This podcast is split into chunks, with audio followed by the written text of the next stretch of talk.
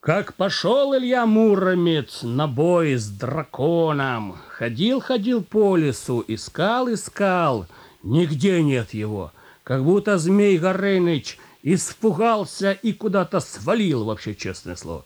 И вот, наконец-то, находит он холм, а в холме нора, большая нора. Он как закричит в нее, «А ну, выходи сюда, Змей Горыныч, на честный бой! Биться или мириться!» Кричал, кричал, «Биться или мириться? Выходи, говорит тебе, выходи, биться или мириться!» Вдруг Змей Горыныч разворачивает голову и говорит, «Ну, биться так биться, че в жопу-то кричать?»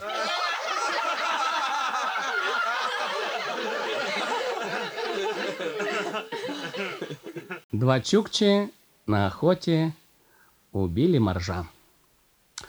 Взяли его за хвост и тянут его домой к чуму и поют трудовую чукотскую песню. Снег сегодня ровный-ровный, пурги нет, солнышко светит, два чукча были на охоте, однако, почему-то однако, убили моржа, тянут его домой, сегодня будет дома праздник, как наедимся, водки напьемся, геологи принесут. Эх, хорошо! Поют эту песню, идут к себе домой, о чем все ближе, ближе. И тут мимо них едет какой-то наш парень типа метеоролог на аэросанях.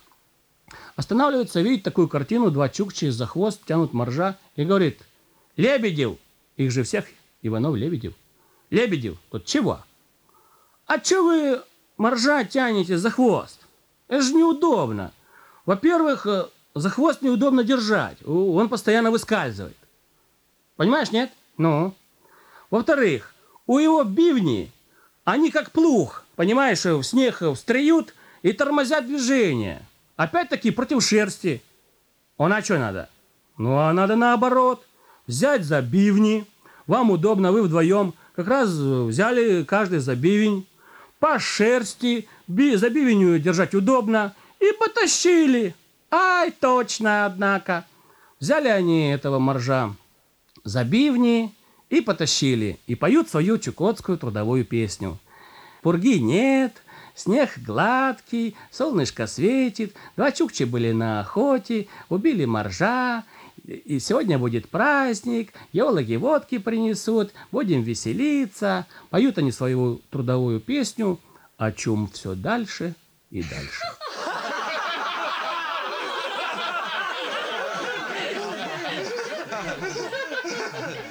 На берегу реки сидит суслик, только-только забил косяк, как начал его курить.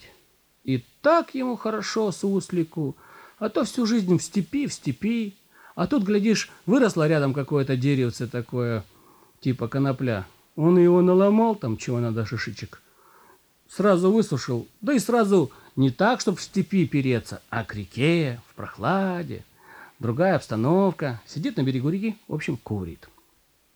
Мимо него по реке плывет бобер с какой-то палкой в зубах, строит, потому что ему нужно настроить плотину, аккорд – этот суслик увидел этого, а уже вставила, увидел бобра и говорит, бобер, плыви сюда, давай, давай сюда, плыви, плыви. То что? Слушай, ты же ныряешь? Он, ну, а с открытыми глазами можешь под водой плавать? Могу. Давай я тебе сейчас дам паровоз, ты эту хапку бери, в легких ее держи и сразу ныряй. И плыви только с открытыми глазами. Я так думаю, что приход будет. Я даже жалею, что я вообще степное животное. Давай, как и в Кусто, вообще, чума, давай, давай. Как дал он ему паровоза густого такого. Бобер ныряет, плывет с открытыми глазами и понимает, что это уже коралловые рифы. Потому что уже такие рыбы, они здесь не водятся. Цвет пошел. Это вам круче, чем Samsung. И тут мимо него, под водой, проплывает бегемот. Тоже с открытыми глазами. Бегемот смотрит на бобра, что у него глаза ненормальные. И говорит ему, бобер, а что у тебя за глазами? Бобер отвечает бегемоту, да, суслик только что дал такой паровоз. Я как нырнул с открытыми глазами, плыву, бля, рифы вокруг. Пти, эти как рыбы-попугаи. Короче, нарушение реальности полное. Полное ощущение, что вообще где-то я не знаю. Как будто я... Ты понял? Он говорит, да я понял, а где суслик сидит? Да вот там, вот там сидит. Бегемот сразу под водой начинает нарезать к этому суслику, пока тот не докурил. Выныривает и говорит суслику, «Суслик, а ну дай паровоз!» На что суслик ему отвечает, «Тебе хватит, бобер».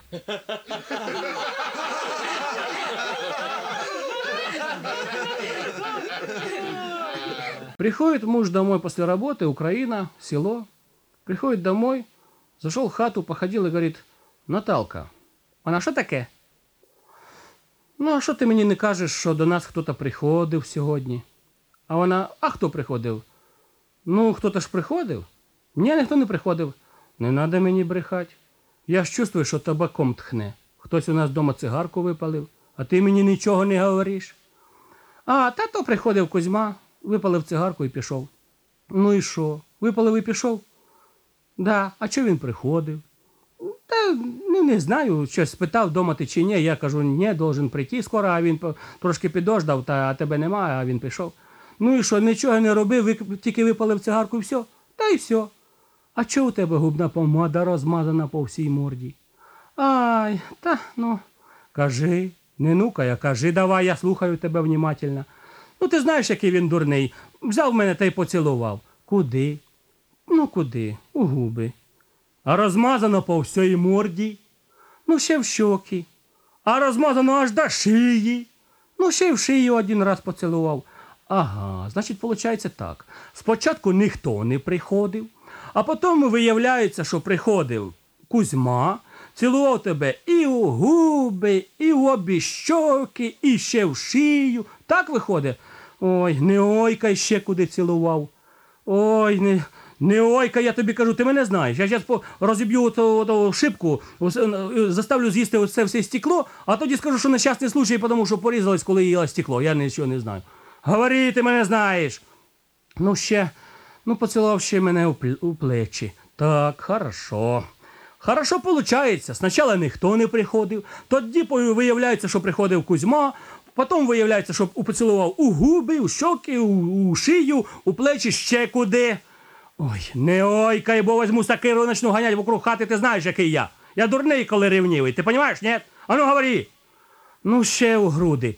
Ага, тепер виявляється, що ще у груди. А то спочатку нікуди не цілував. Спочатку нікого і не було. А тоді виявляється, що цілував у губи, у щоки, у шию, у плечі, у груди.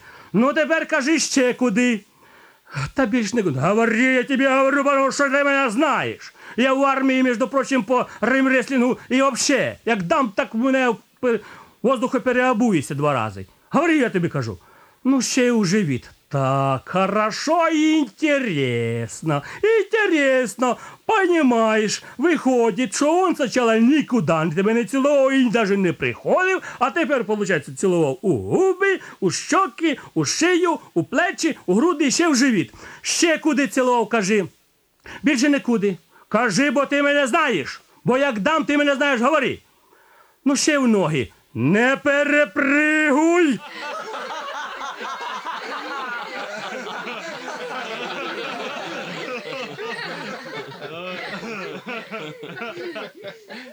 Ежик в лесу где-то нашел молоток, наверняка спер у каких-то туристов. Короче, с молотком воскресным утром, как даст марша прямо по лесу к поляне, с песней, выходит на середину поляны, на которой, посреди которой большой низкий пень, подходит к этому пню, кладет свою ежачью гениталию на пень и как даст себе по этой штучке молотком. После чего текст. Вот какие мы звери необыкновенные.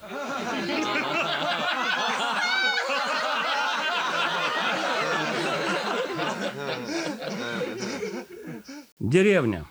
Проснулся ночью мужик с перепою. С перепою просыпаются рано, он проснулся где-то в полтретьего, потому что лег, наверное, в полдесятого. Проснулся, как-то ему, в общем, и не спится, и муторно, и тошно. Вышел э, покурить на двор. Смотрит, через три, там, четыре дома из э, трубы поднимается дым. Ночь. В полтретьего готовить никто ничего не будет. Печка уже, по идее, должна остывать. Значит, просчитал. Это дом кумы. Кума самогонщица. Значит, получается, что? Варит самогон. Как раз ему похмелиться. Он, недолго думаючи, направляется к ней. Заходит, точно, кума гонит самогонку. Ну, говорит, налей, Лида, хоть 100 грамм, е-мое. Мы прям так перебрали вчера это самое. Она говорит, я тебе налью, ну ты же видишь, только поставила. А гнала на кастрюлю. Значит, кастрюля, там значит, брага, потом какая-то там внутри кастрюли, сверху еще одна большая миска, в которую наливается, в общем, все вы это знаете, как это гонится самогонка. Эту воду, значит, надо менять, как нагрелась, менять. Она говорит, я тебе налью, только я еще, говорит, ничего не выгнала. И самое главное, я же прибежала с дежурства, поставила. А не равен час придет кто-то проверять, мне туда-сюда надо бегать, отмечаться. Раз ты пришел, ну, сделай такое дело, поменяй воду, два раза на третий уже сольешь, да и выпьешь. Ладно? Он говорит, ну ладно, нет вопроса, давай иди. Ну и сидит, пальцами пробует воду, пробует. О, уже как бы, о, уже горячая, уже вода горячая. Думает, все, сейчас быстро воды принесу. Хватает ведра, ведра пустые. Ну, он думает, ну, значит, все, сейчас побегу до колонки, наберу. Ну, как обычная процедура. Выскочил до колонки, там сколько метров, набрал воды, метра буквально там 40. Возвращается с ведрами полными холодной воды. Заходит в дом, сидят два мента. Заходи, говорят. Ставь ведра, садись. Ну что, будем составлять бумаги. Попался родной. Давай, короче, самогоноварение, разговоров нет. На бумажку пиши объясниловку, сначала к председателю, да, разберемся на всех уровнях. Надо будет товарищеский, нет, значит, посадим. Короче, все. А то мы думаем, кто деревню спаивает. Пиши. Мужик написал, отдает бумагу, милиционер читает. Я проснулся ночью в половине третьего от тревожного предчувствия. Сразу посмотрел в окно и увидел, что над крышей гражданки такой-то поднимается дым. Я понял, что в это время готовить уже как бы поздно. И единственная мысль, которая пришла мне на ум, что это случайный пожар. Что мне оставалось делать? Я схватил ведра, набрал воды в колонки и побежал в дом тушить пожар. Забегаю в дом, и что же я обнаруживаю в доме? Сидят два мента, варят самогонку.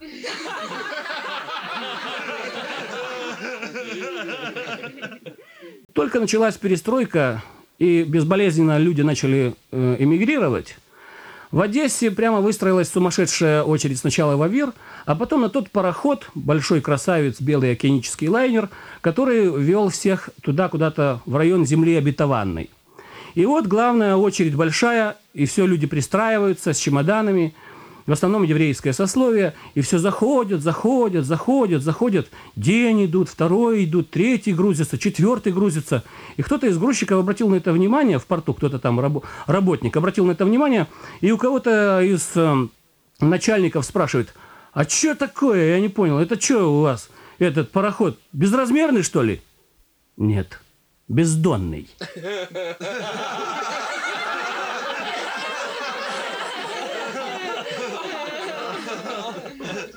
Вокзал. Громкоговоритель. Поезд Москва-Симферополь отправляется шестой дорогой пути. Пьяный. Не понял, повтори. Повторяю, поезд Москва-Симферополь отправляется шестой продольной пути.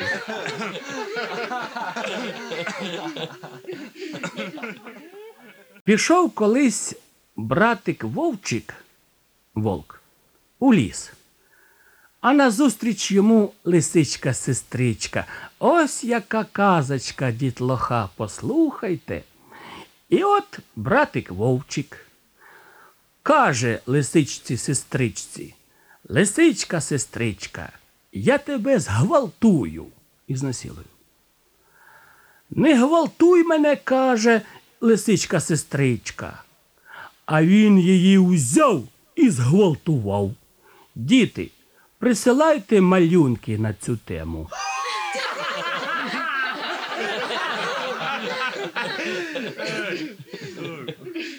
Здравствуй, Петя, здравствуй. Слушай, анекдот чумовой. Рассказать тебе? Сексуально-туристический анекдот. Может, знаешь, сексуально-туристический?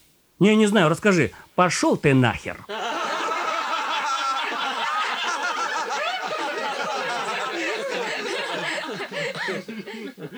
На одном из южных пляжей садится летающая тарелка. Из нее выходят два инопланетянина. Ну, конечно, публика сразу поднялась с пляжных мест, с топчанов, окружила этих инопланетян. Давай рассматривать эту летающую тарелку, этих инопланетян. И вот кто-то посмелее нашелся, спрашивает, скажите, а много вас во Вселенной? Много. Нас очень много во Вселенной. А чего же вы не приезжали раньше? А потому что летающие тарелки есть не у всех, а только у меня и у Вахтанга.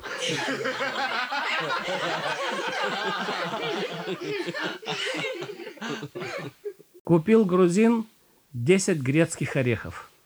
Раскалывает первый – пустой. Раскалывает второй – пустой. Третий раскалывает – пустой. Ну и тут можно догадаться по интонации, что и четвертый, пятый, шестой и так далее. Все пустые. Наконец-то раскалывает он десятый орех. Расколол, а он-то не пустой. Внутри ореха сидит паук и говорит этому грузину, обидно, да?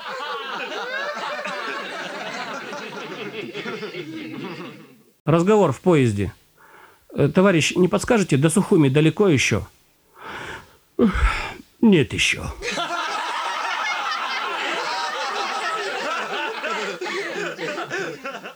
Хоронят покойника. Ну, все, как обычно, стоят, кто венки тут подносит, ставит, кто что, какая-то надгробная речь там, кто плачет, кто... Ну, обычное дело, похороны. И вот, значит, стоят э, могильщики, положено которым зарывать покойника.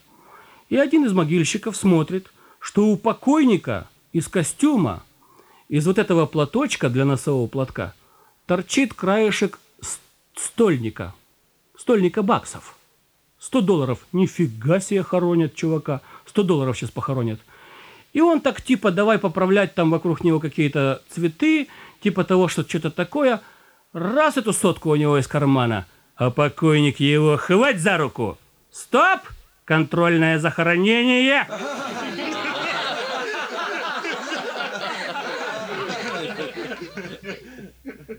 Концлагерь. На плацу построили всех заключенных, и идет вдоль строя офицер немецкий, обращается к какому-то своему там ординарцу, типа, день, типа денщику, который идет с бумажкой и что-то отмечает. И указывая стеком на заключенных, произносит примерно следующее. Расстрелять, этого повесить, этого расстрелять, повесить, газовая камера, расстрелять, повесить. И вдруг предпоследний, которому объявлено было расстрелять, начинает биться в истерике. Я не хочу, чтобы меня расстреляли, я хочу жить. Этого не надо, он хочет жить.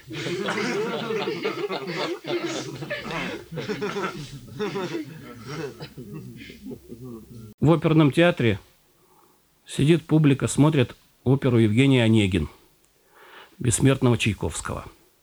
И вот один из присутствующих в зале зрителей, еврей по национальности, обращается к соседу. «Скажите, вы не знаете, Онегин еврей? Он говорит, нет, не еврей.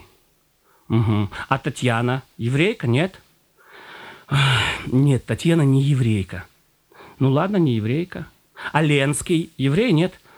Да, Ленский еврей, да, еврей. Браво, Ленский!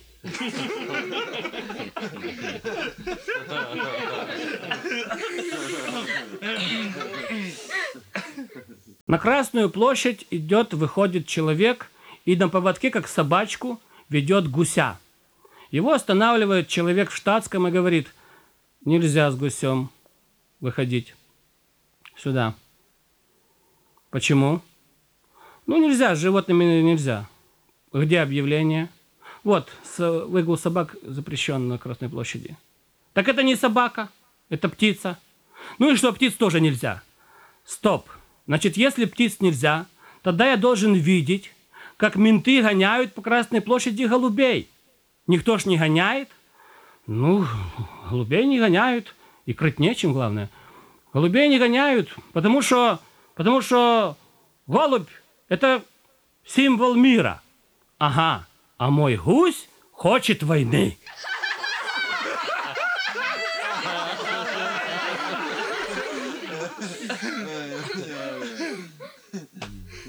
Кардиологический санаторий. Сидят три мужчины, играют в преферанс. Делать нечего, играют в карты. И вдруг один из них на восьмерной игре остается без трех взяток. У него сразу же случается сердечный приступ. И эти двое, что делать? Субботний вечер хватают его подмышки и давай по кафельному коридору его в ординаторскую. И вот так вот подмышки его взяли, тянут, и один второму говорит, а если бы ты с валета зашел, он бы у нас без четырех сидел.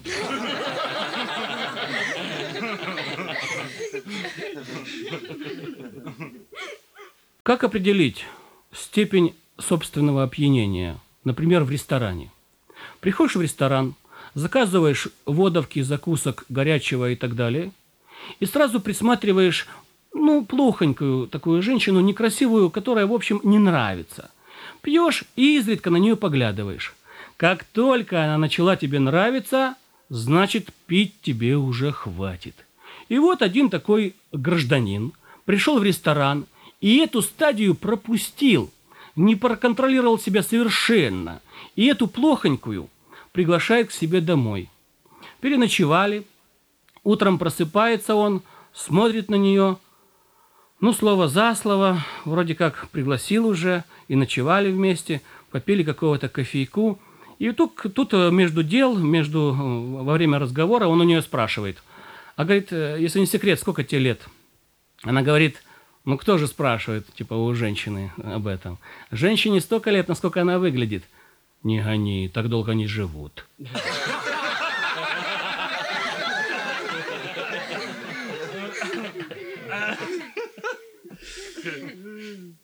От сумо и трюмо не зарекайся. Свалка. Самая такая свалка из свалок, потому что наша совковая свалка.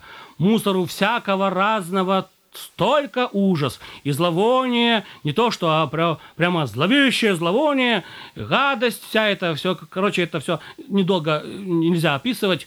И вот э, над этой свалкой кружит ворона. Ворона тоже такая несчастная, клюв обломан, одноглазая, по кругу поэтому летает, крыло подбито, лапы обломанные, присесть не может, уже 150 лет живет. В общем, такая страшная, с нее парша сыпется, блохи по ней прыгают, вши с нее летят вниз дождем. И тут внизу по свалке ползет крыса, такая же грязная, такая же в каких-то помоях, хвост обломанный. И у нее на загривке сидит малолетний крысенок, который как засмотрелся на эту ворону и говорит своей маме, «Мама, смотри, лебедь!»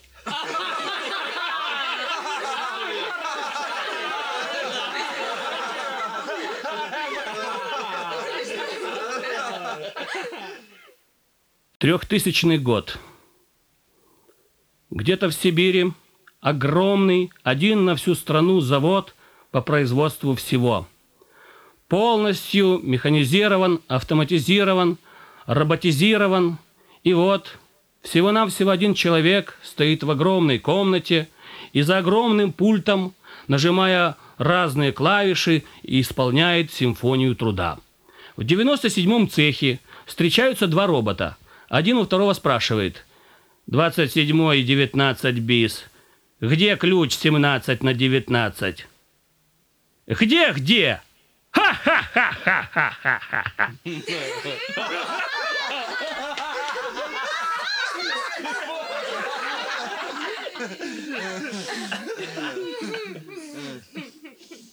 Жил-был мужчина, и достигший возраста 40 лет – Вдруг один э, раз задумался как-то в погожий вечерок. Думает, что ж я себе думаю? Ну, хорош уже куролесить. Надо как-то семьей обзаводиться, что ли. Потому что и детей надо, и, да, в общем, как-то что-то и правда. И пришла ему на память соседка с пятого этажа. Сам он жил на втором, она на пятом, хрущевский дом. Думает, она же мне всегда нравилась. Ну почему не познакомиться, елки-палки. Пойду. Только надо повод какой-то придумать. Ну вот скажу ей, например, что типа дайте утюг, потому что мой перегорел. Ну а там слово за слово. Ну якобы утюг попрошу. Пошел. Поднимается на третий этаж, думает, ну вот женюсь. Начнется потом совместный быт, романтика первых ночей пройдет, э, обрастем проблемами, как-то, ну, потом она родит, забеременеет, родит. Это, значит, пеленки, это, значит, с работы сразу домой, не в преферанс поиграть, не, не с дружками выпить там. Ну, что получится? Молочные кухни, туда-сюда.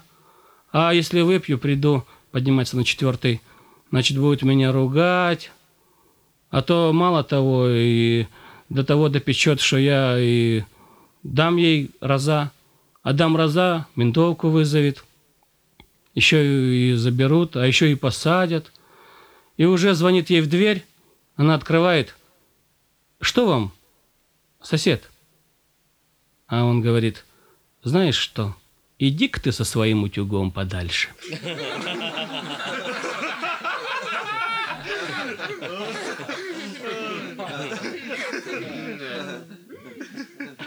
В поезде открывается купе, в котором едет всего-навсего один человек, мужчина. Открывается купе, стоит другой какой-то мужик с мордой красной и говорит такой текст. «Слушай, не знаю, что делать. С той стороны уборная закрыта. И с этой стороны, наверное, санитарная зона. Ё-моё! Значит, и в следующих вагонах такая же чепуха, хоть вправо, хоть влево. Что делать? Ну, понос такой не могу. Что делать? Он говорит, что делать? А ну, заходи сюда быстро. Закрывай дверь. Так, я сейчас быстро расстилаю на полу газеты. Ты садишься, нужду справил. Я их разложу так много, много. Нужду справил. Потом завернем это, и когда тронемся, в окно выкинем. Понял? Тот, ну давай. Эх, этот расстилает газеты, тот сел как дал-дал. О, дверь закрыта, объем маленький, дышать почти что нечем. Но этому куда аборигену деваться? Он полез на вторую полку. О, как известно, горячий воздух поднимается кверху. Там вообще нечем дышать. Он закурил. Курит хоть как-то, хоть как-то дымом, хоть как-то дымом перебить этот все, этот духман – и вдруг этот парень, который сидит внизу на, на, на корточках и справляет свою нужду, обращается к этому аборигену, который лежит на второй полке со словами «А в купе курить нельзя!»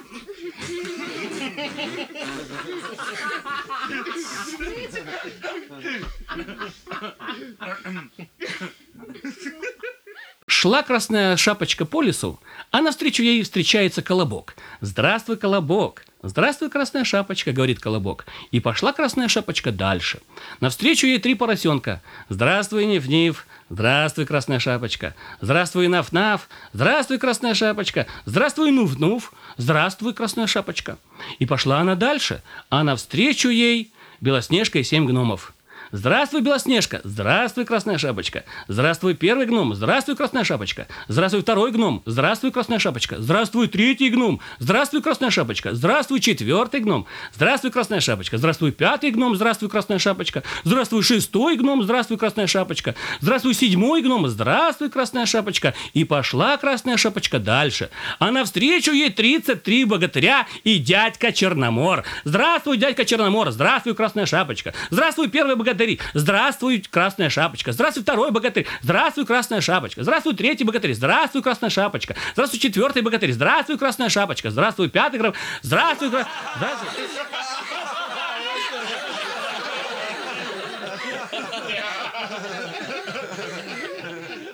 Сидят два грузина, слушают пластинки.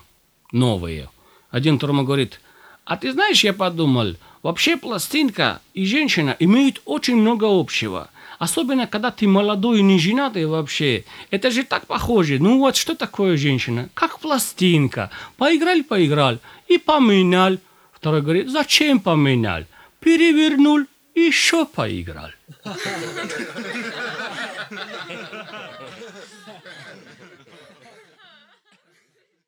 Телевизионный корреспондент. Мы находимся в квартире э, знаменитого профессора, исследователя во многих областях наук, современной науки, искусствоведа, э, литературоведа, не дай бощенко Николая Петровича. Николай Петрович, вот мы наконец-то у вас в кабинете. Я смотрю, здесь на стеллажах много очень книг. Просто все стены в книгах. Расскажите о вашей библиотеке. Ну что, в основном это справочники, которыми мне приходилось пользоваться, э, философские труды э, практически всех философов, э, литература таких вот авторов, как там Борхес, Гесса и так далее. Ну и остальное в основном место занимают мои книги, вышедшие вот здесь, на этом стеллаже книги, вышедшие в нашей стране на русском языке, здесь на языках народов э, СССР, вот здесь уже на английском, видите, большой достаточно объем, здесь на других э, европейских языках, здесь на африканских очень редкие издания – э, очень интересно. Вот вы, судя по тому, сколько вы написали книг, прожили большую, содержательную, глубокую такую жизнь. А вот э, можно сказать, что ваша жи- э, жизнь удалась. Ну, в общем, ну, не, да, да, да, ну, да, можно, да, можно, удалась. А вы так сказали, да-да, можно, можно. Как будто все-таки что-то такое было, о чем вы жалеете. Ну, конечно же, да, есть и то, о чем я жалею. А о чем вы жалеете, если не секрет? Ну, о чем я жалею? Вот помню, был я еще аспирантом, и нас от института послали в деревню помогать колхозникам. И мы скирдовали с одной колхозной девушкой, звали ее Аня.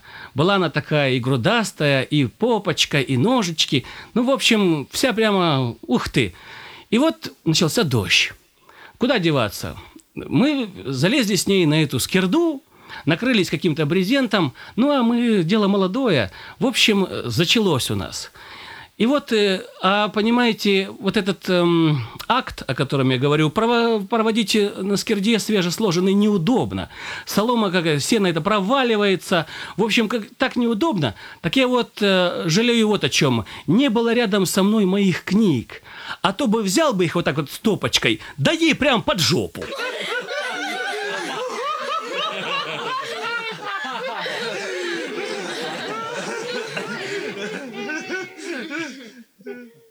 Два снеговика стоят возле кинотеатра, возле афиши. На афише так и написано «Белое солнце пустыни». Один второму говорит «Ой, елы-палы, один раз в жизни собрались в кино пойти, и то фильм ужасов».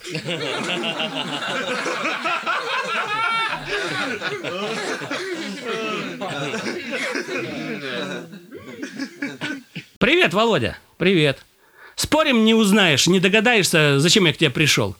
А чё, Догадаюсь. Ну что, не догадаешься? Спорим, на 100 тысяч спорим? Ну, спорим. Ну, что я пришел? Ну, денег занять. Не угадал? Гони 100 тысяч.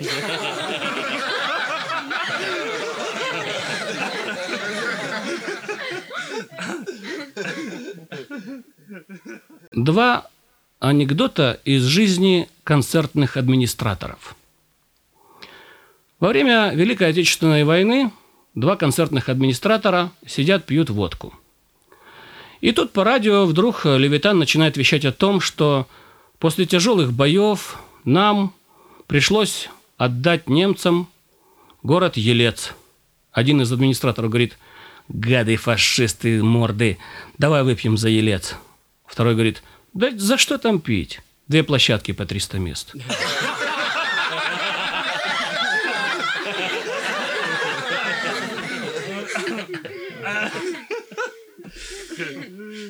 Было при советской власти. Молодой мужчина устроился в филармонию концертным администратором. Повез в первый раз концертную бригаду, возвращается через месяц, приходит в бухгалтерию, отчитывается, сдает деньги, сдает документацию. Бухгалтерша там проверяет все. Так, графа транспортные расходы столько, э, гостиница столько, проживание, значит, это командировочные, значит, здесь э, аренда помещения, все. Так, ну, а и в конце обнаруживает графу, которая так и гласит. Зеленая фетровая шляпа, 16 рублей. Она говорит, что за фетровая шляпа? Он говорит, да вот, которая на мне. Он говорит, ты что, дурак, что ли? Ты себе, значит, из этих денег купил фетровую шляпу? Да. Ну нельзя, ты что, не понимаешь, что ли? Это же не твои деньги. Это деньги, заработанные коллективом, это деньги, в общем-то, даже не филармонии, это государственные деньги. А ты себе зеленую шляпу, нельзя так делать, ты что? Давай-ка внеси 16 рублей и больше так не делай. Он внес, повез бригаду второй раз. И ту или другую, возвращается через месяц-полтора, опять сдает всю документацию, она опять все эти бумажки, все... Так, ау, а что такое? Зеленая фетровая шляпа. Это что такое написал? Ну вот я написал ту шляпу, которая у меня на голове. Слушай, у нас же был с тобой разговор. Нельзя на эти деньги покупать себе никакие ни шляпы, ничего. Это не твои деньги. Это деньги нашего советского народа. Понял ты, дурила? Ну ладно.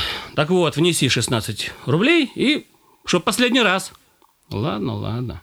Поехал опять. Возвращается, сдает документацию этой же бухгалтерше, э, сдает деньги, а сам-то стоит в зеленой фетровой шляпе. Ну, она, значит, на шляпу поглядывает, так документы просматривает, и, наконец-то, не обнаружив графы «зеленая фетровая шляпа», спрашивает, «Так, а зеленая фетровая шляпа откуда? Что-то я ее не вижу в документах». А он ей говорит, «Зеленая фетровая шляпа там, но ты ее не найдешь».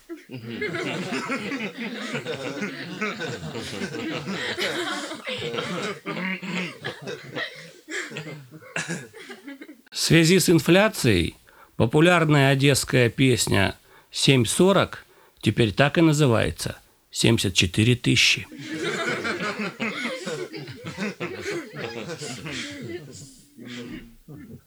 Провожая в институт на учебу сына, отец, грузин, говорит ему, «Дорогой мой, если будешь учиться на четверки и пятерки, я куплю тебе за это машину.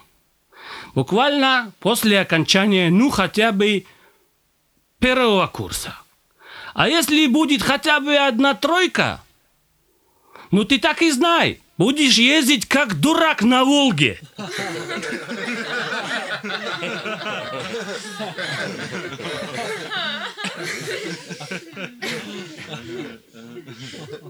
Стоял русский богатырь в дозоре и решил проехаться вдоль границы посмотреть, как там дела. Поехал, ехал, ехал, вдруг смотрит камень. Вроде его раньше и не было, а на камне, как водится, в сказках написано «Направо пойдешь, не сносить тебе головы, налево пойдешь, потеряешь коня, прямо пойдешь, станешь козлом». Думаю, вот это что-то новое, станешь козлом. Поехал прямо, долго ехал, наверное, суток двое – проголодался уже. Наконец-то видит посреди степи яблоню. Большая яблоня, все ветки в яблоках, я, яблоки большие, литые прямо. Думает, ну вот, как раз подкреплюсь, но обнаруживает под яблоней змея Горыныча, такого лежащего – Эх, как он на него накинется, давай с ним чукаться. И башку ему отрубил, а остальные две так с кулаками ему насобачил. В общем, весь в синяках этот Змей Горыныч, руки кверху, попросил пощады, отполз в сторону. Тот залез на яблоню, богатырь, ест эти яблоки. Ну, а как бы человек поевший уже как бы и добрей становится. И тут Змей Горыныч у него спрашивает, скажи, пожалуйста, а что ты мне вот сразу начал головы рубить и сразу начал две морды остальные бить? Он говорит, ну а как? Я же есть хотел. Он говорит, ну и ел бы, козел ты после этого.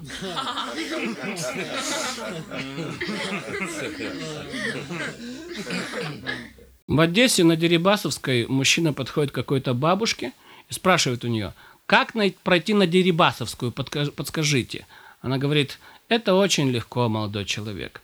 Здесь можно, конечно, подъехать, но я вам скажу, лучше пройдитесь пешком. Пойдите вот так, так, так, так, там завернете сюда и там, и, короче, приходите на привоз, заходите прямо туда, на рынок, находите птичьи ряды и покупаете себе петуха. Понимаете, да? Представляете себе, покупаете петуха. Вы все это представили? Да, представил. И морочите ему яйца.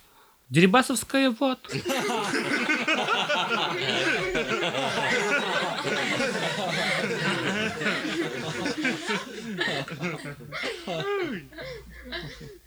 1997 год. Украина. И, конечно, всеобщая украинизация. Одесса. Открывается дверь на склад, заходит человек еврейской наружности и на чисто украинском языке спрашивает у там таких же, тусующихся там, таких же евреев. «Ицик е?» Они ему отвечают «Нема». Он спрашивает «А Девин?» И Девина нема.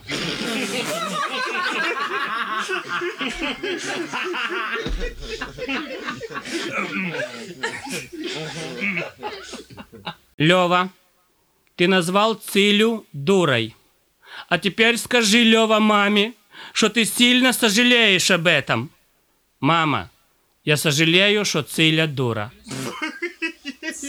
Я уже не Новый русский поехал на острова. Было это на заре возникновения новых русских, поэтому надо было рысачить, надо было если пить, так пить, если пропивать, так пропивать, если нарушать, так нарушать, утирать, короче, западу нос. И вот он на пляже повалялся на песке и пошел в океан.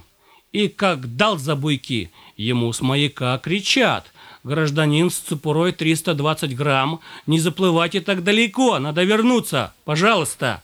Ну, он мало того, что языка не знает. Даже если бы знал, он бы все равно нарушал, потому что такова природа. И вот, заплыв еще там где-то метров 300 э, на неположенную даль, тут вдруг под ним э, э, вода забурлила, и какая-то неведомая сила хватает его за муде. И из-под воды раздается голос плюс 2 или минус 2.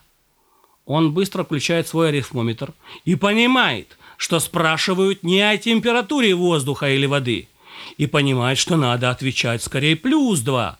И он так и говорит, плюс 2. Эта неведомая сила отпускает его. Он, какая там борзота, разворачивается сразу на берег, как торпеда, выбегает на берег, забегает в кабинку для переодевания, снимает свое исподнее, смотрит себе на мудо и что обнаруживает? Обнаруживает в мошонке четыре яйца. Куда деваться? Он сразу же одевает портки обратно, бегом в это море, опять заплывает на ту же глубину, барахтается, барахтается, вдруг вода забурлила, какая-то эта же неведомая сила хватает его за яйца, и опять раздается вопрос, плюс четыре или минус четыре?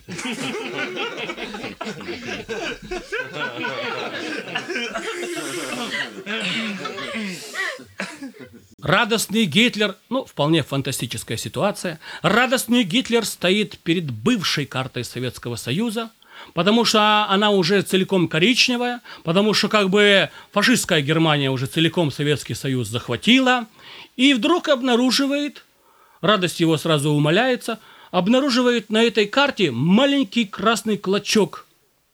И еще красный флажок, главное, трепещет. То есть как бы не захваченная территория – он вызывает к себе всех генералов и говорит, что такое моей радости конец чуть не пришел? Почему не захватили вот этот клочок? Кто на этом фронте воевал? Генерал Киндершлёсер? Генерал Киндершлёсер говорит, я мой фюрер.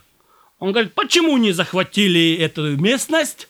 Он говорит, потому что наркоманы Советского Союза не отдают Чуйскую долину.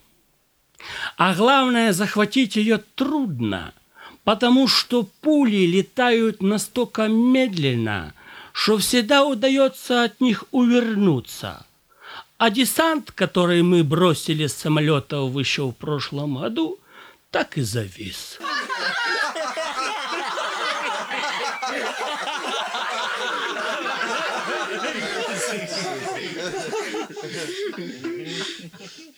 Почему у коммунистических красноармейцев времен гражданской войны был головной убор в форме богатырского шлема с особым шпилем наверху, с таким пыптиком, а для того, чтобы выходил пар, когда они поют песню «Кипит наш разум возмущенный».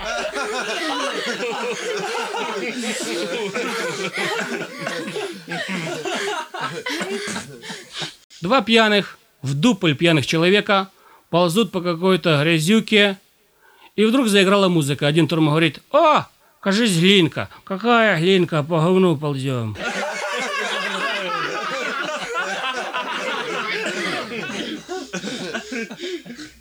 Идет по улице крокодил Гена, а за ним Чебурашка. Чап-чап, чап-чап, чап-чап. Крокодил Гена ему говорит, не иди за мной, иди к себе в телефонную будку. Пошел дальше. Чебурашка опять за ним. Чап-чап, чап-чап. Не ходи за мной, Чебурашка, а то я тебя наизнанку выверну. Понял? Пошел дальше. Чебурашка за ним. Чап-чап, чап-чап. Взял крокодил Гена, да и вывернул Чебурашку наизнанку. Пошел дальше. За ним пач-пач, пач-пач.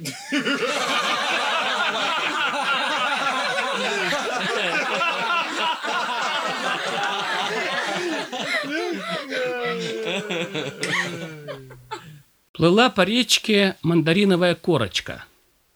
И вдруг догоняет эта мандариновая корочка в силу своей парусности кусочек говна. И говорит, здравствуйте, я мандариновая корочка, а вы кто? Я говно. А я мандариновая корочка. Ты тоже говно.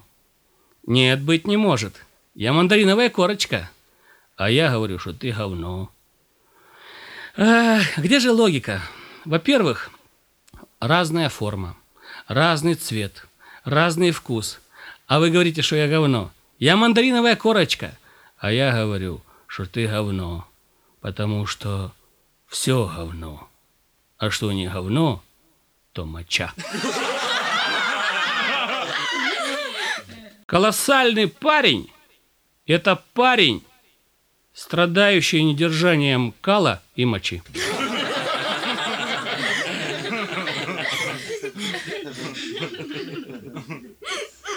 Новый русский построил себе огромный дом и в зале – по-русски это, по-моему, в зале, положил крутейшую плитку на пол.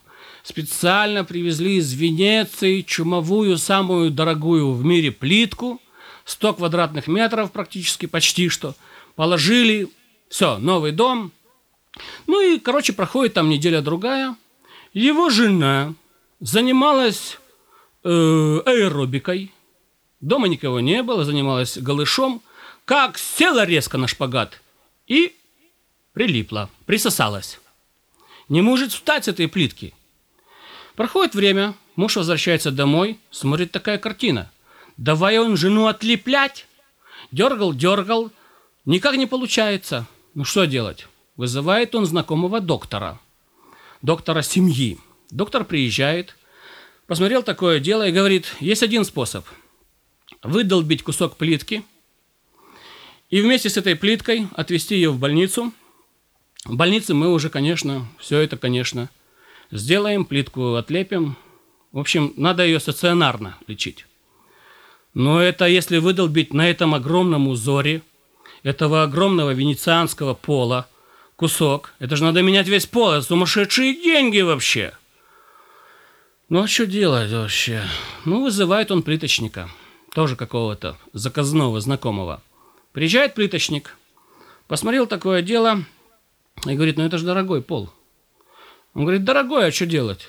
Не отлепим? Он говорит, ну дай втроем. Втроем тоже не получается. Ну, плиточник говорит, можно я по дому похожу так? По дому похожу. Походил, походил. Возвращается, говорит, слушай, давай сделаем вот как. Твоя жена, ну, мы с доктором отвернемся, ты ее потискаешь. Она набухнет – а мы ее потом с доктором на кухню передвинем, а там плитка недорогая.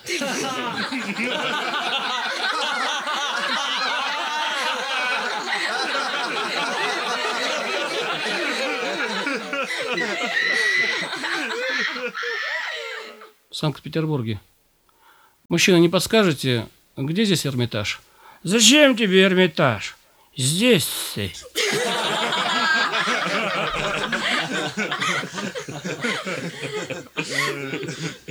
В поезде так случилось. В одном купе ехали разные э, люди из разных стран, иностранцы, француз, допустим, англичанин, ну и русский. И надо же четвертой садится какая-то женщина, полька. Не знаю, почему полька, за что купил, зато продаю. И вот надо же, пока она там со своими клунками крутилась, возьми она, да и пукни. Ну, англичанин говорит, ой, извините, господа, прям не знаю чего, просто, наверное, это гороховый суп, поэтому прошу прощения. Все сделали вид, что это действительно, да, англичанин, как бы, ну, понятно. Э, она крутилась, крутилась, возьми да еще раз пукни. Тот француз говорит, не знаю, в чем дело, может быть, молоко было подкисшее. Ну, я прошу прощения, в общем, извините, что я практически испортил воздух. Ну, она опять крутится, крутится. Русский встает, достает Беломорину и говорит этим ребятам, я пойду в тамбур покурить, если она еще раз пернет, скажите, что это я нам сделал.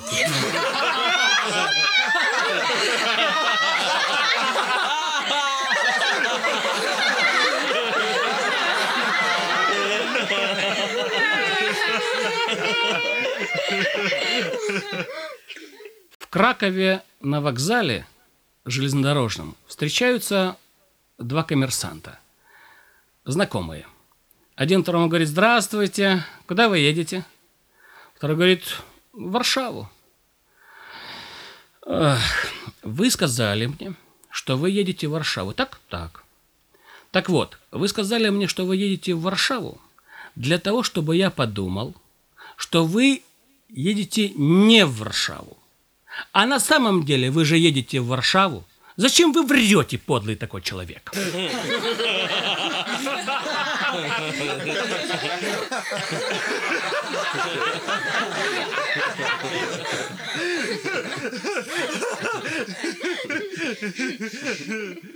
Выпускник театрального училища приезжает, распределяется в театр какой-нибудь прославленный, например, даже московский, например, даже МХАТ, э, мужской. И в первые дни ходит такой ошалевший по этому театру, засматривается, нюхает кулисы. И кто-то из пожилых актеров спрашивает, а что такое с вами, молодой человек, что вы так смотрите на все это? Он говорит, да вот, я же попал, как бы, я мечтал об этом, ну, ну, сколько я там живу, ну, всю свою жизнь, вот до сих пор. И наконец-то попал в храм искусств, настоящий храм искусств. На что ему пожилой актер отвечает, да, храм, храм, храм, и нет человека.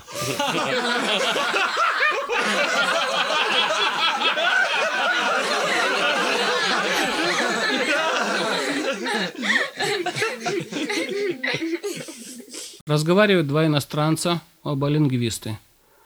И в разговоре доходит до такого момента. Безусловно, конечно, русский язык самый сложный. Просто самый сложный. Ну, как это, как это понять? Море по колено, рыбы до хера.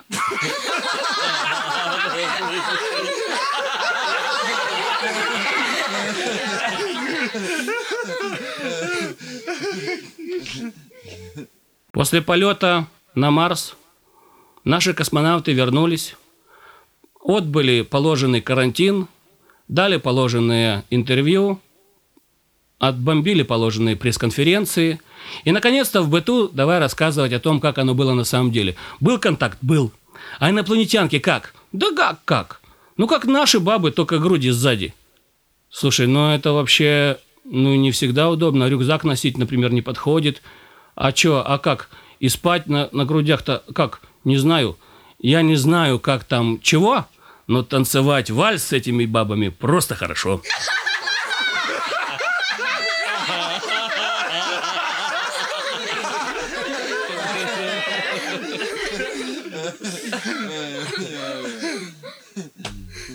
По объявлению продается дом. Приехал гражданин на смотрины этого дома. Хозяин ему показывает дом, Дом прекрасный, двухэтажный, огромный, э, с беседками в саду, ну, потому что сад, пруд, павлины ходят, лебеди плавают, в общем, там ручные синицы, ну, красота, большой участок, все есть. Красивые собаки, прямо с собаками продается. И сколько это стоит? Он объявляет смехотворную цену, типа того, что там 10 тысяч долларов. Э, все, покупаю. Разговоров нет. Покупаю, хоть сейчас едем, оформляем документы. Он говорит, хозяин говорит, ну, понимаете, у меня только есть одно условие. Какое? Ну, надо купить вместе с моим домом, э, дом моего вот соседа, вот тут напротив. Пойдете, посмотрите. Пошли посмотрели. Халупа, одноэтажная, полуразваленная, ничего в огороде не растет, все поросло бурьяном, там рамы сгнили, потолок обвалился, ну страх и ужас. Ну хорошо, а сколько эта халупа стоит? Эта халупа стоит 200 тысяч долларов. Он говорит, стоп. Как же так получается? Ваш дом стоит 10 тысяч, а эта халупа 200. Он говорит, ну понятно, 200 вроде бы как дорого, но посмотрите, какой замечательный вид из окна.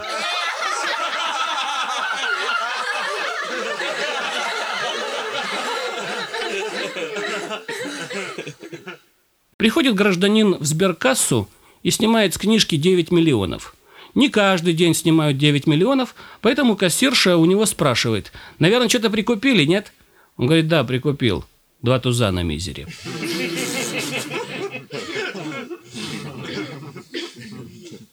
Сидят два людоеда, ужинают. Один у второго спрашивает, скажи, пожалуйста, честно только, ладно, мужской разговор, честно. Тебе моя жена нравится? Он говорит, нравится. Ну, возьми еще кусочек.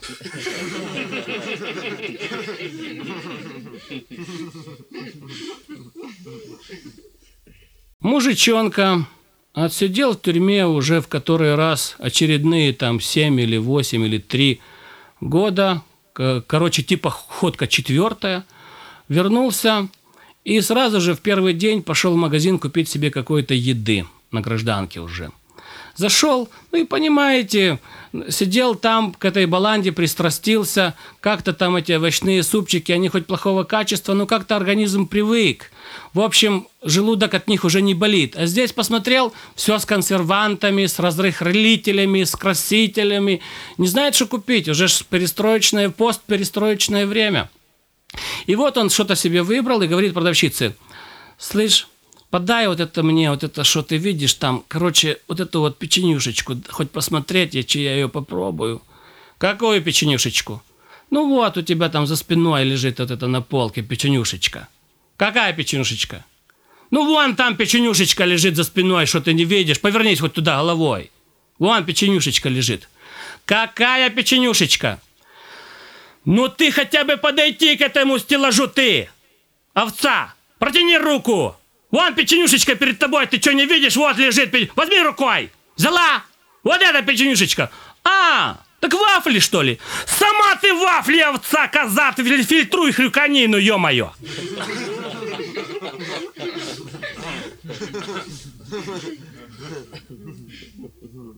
Ось послухайте казочку, любі хлопчики і дівчатка. Плив колись по річці Український мальчик-богатир Івасик Телесик, а назустріч йому гівно. Гівно каже Івасику Телесику, Івасик Телесик, я тебе з'їм. А він каже, ні, не з'їжте мене, гівно. А гівно каже, ні, Івасик Телесик, а я тебе таки з'їм. А він каже, ні, не з'їш. А гівно каже, з'їм.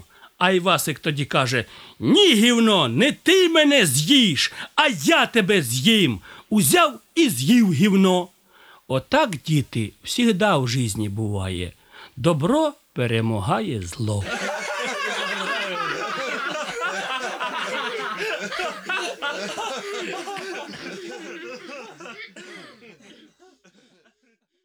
Гражданин приходит в парикмахерскую, садится, ну и парикмахер начинает его стричь. А как это обычно происходит? Берет э, расчесочкой, поднимает волосы и ножницами чик цак цак цак цак цак цак чик цак цак цак цак цак цак цак чик цак цак цак цак цак И этот товарищ ему говорит, слушай, дорогой, у тебя есть вообще еще одни ножницы?